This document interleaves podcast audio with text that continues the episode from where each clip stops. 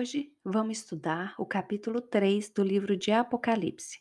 Vamos continuar o estudo sobre as sete igrejas.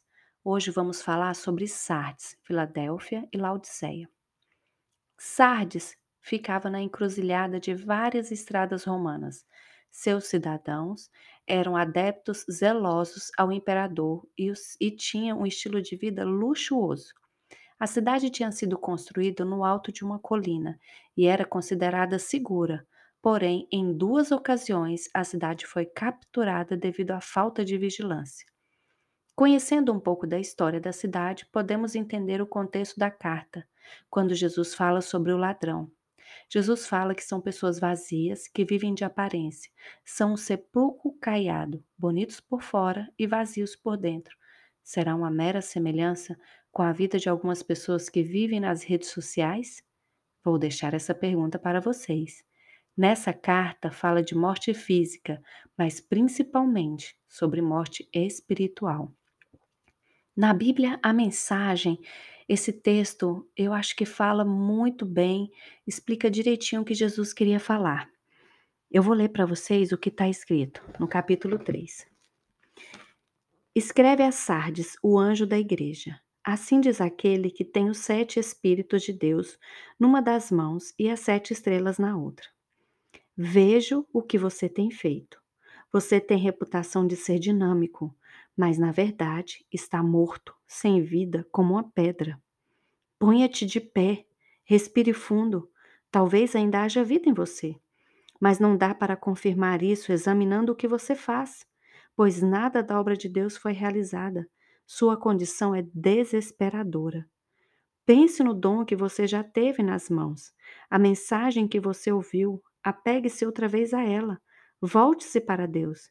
Se você puxar a coberta, cobrir a cabeça e dormir, sem ao menos se lembrar de Deus, vou aparecer na hora em que você menos espera, como um ladrão de noite. Você ainda tem alguns seguidores de Jesus em Sardes que não se contaminaram, que não se afundaram na lama fética dos caminhos do mundo. Eles vão marchar comigo num desfile triunfal. Os vencedores vão marchar no desfile triunfal e terão seu nome escrito no livro da vida para sempre. Vou liderá-los e apresentá-los pelo nome ao meu Pai e aos seus anjos. Seus ouvidos estão abertos? Então ouça, ouça as palavras do vento, o Espírito soprando através das igrejas. Lindo, né? Então vamos para a segunda igreja, Filadélfia. A igreja de Filadélfia é uma das igrejas citadas na Bíblia no livro de Apocalipse. Por causa da carta à igreja de Filadélfia registrada no texto bíblico, aquela igreja ficou conhecida por todos os cristãos como um exemplo de fidelidade ao Senhor e compromisso com a verdade do Evangelho. A igreja de Filadélfia, como o próprio nome já diz, ficava localizada na cidade de Filadélfia, na província romana da Ásia Menor.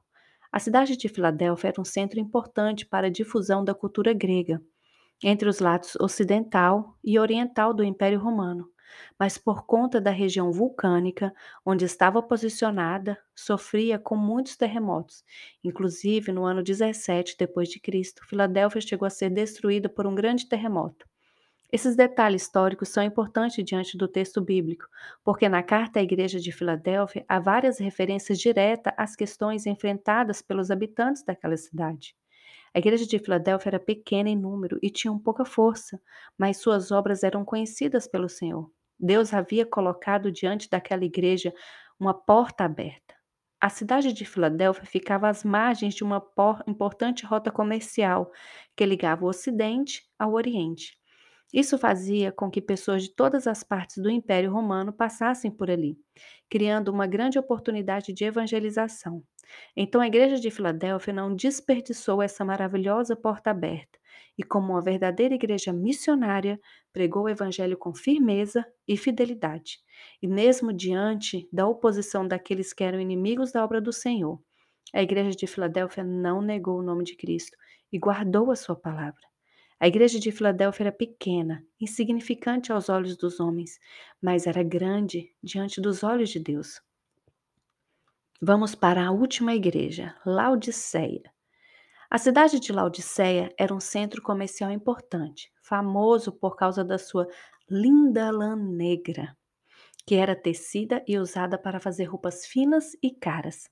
Havia também uma escola de medicina ligada ao templo de Esculápio, cujos médicos preparavam um pó famoso para curar as infecções oculares, usado em forma de colírio.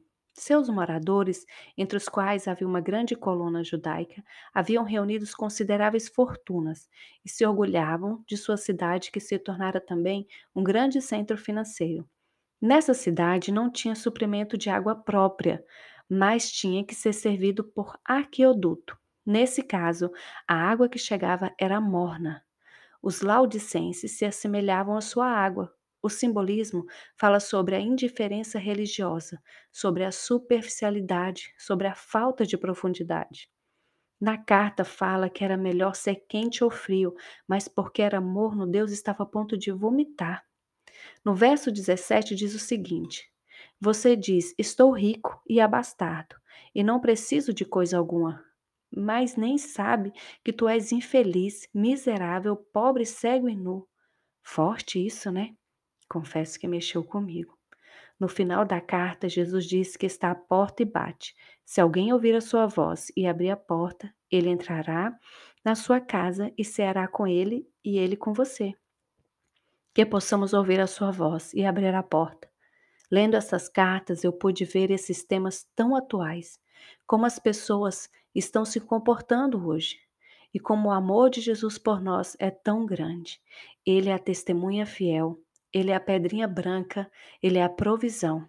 Espero que vocês tenham sido edificados em algumas dessas igrejas e tomado posse das promessas do Senhor. Espero vocês amanhã para juntos estudarmos o capítulo 4. Fiquem na paz.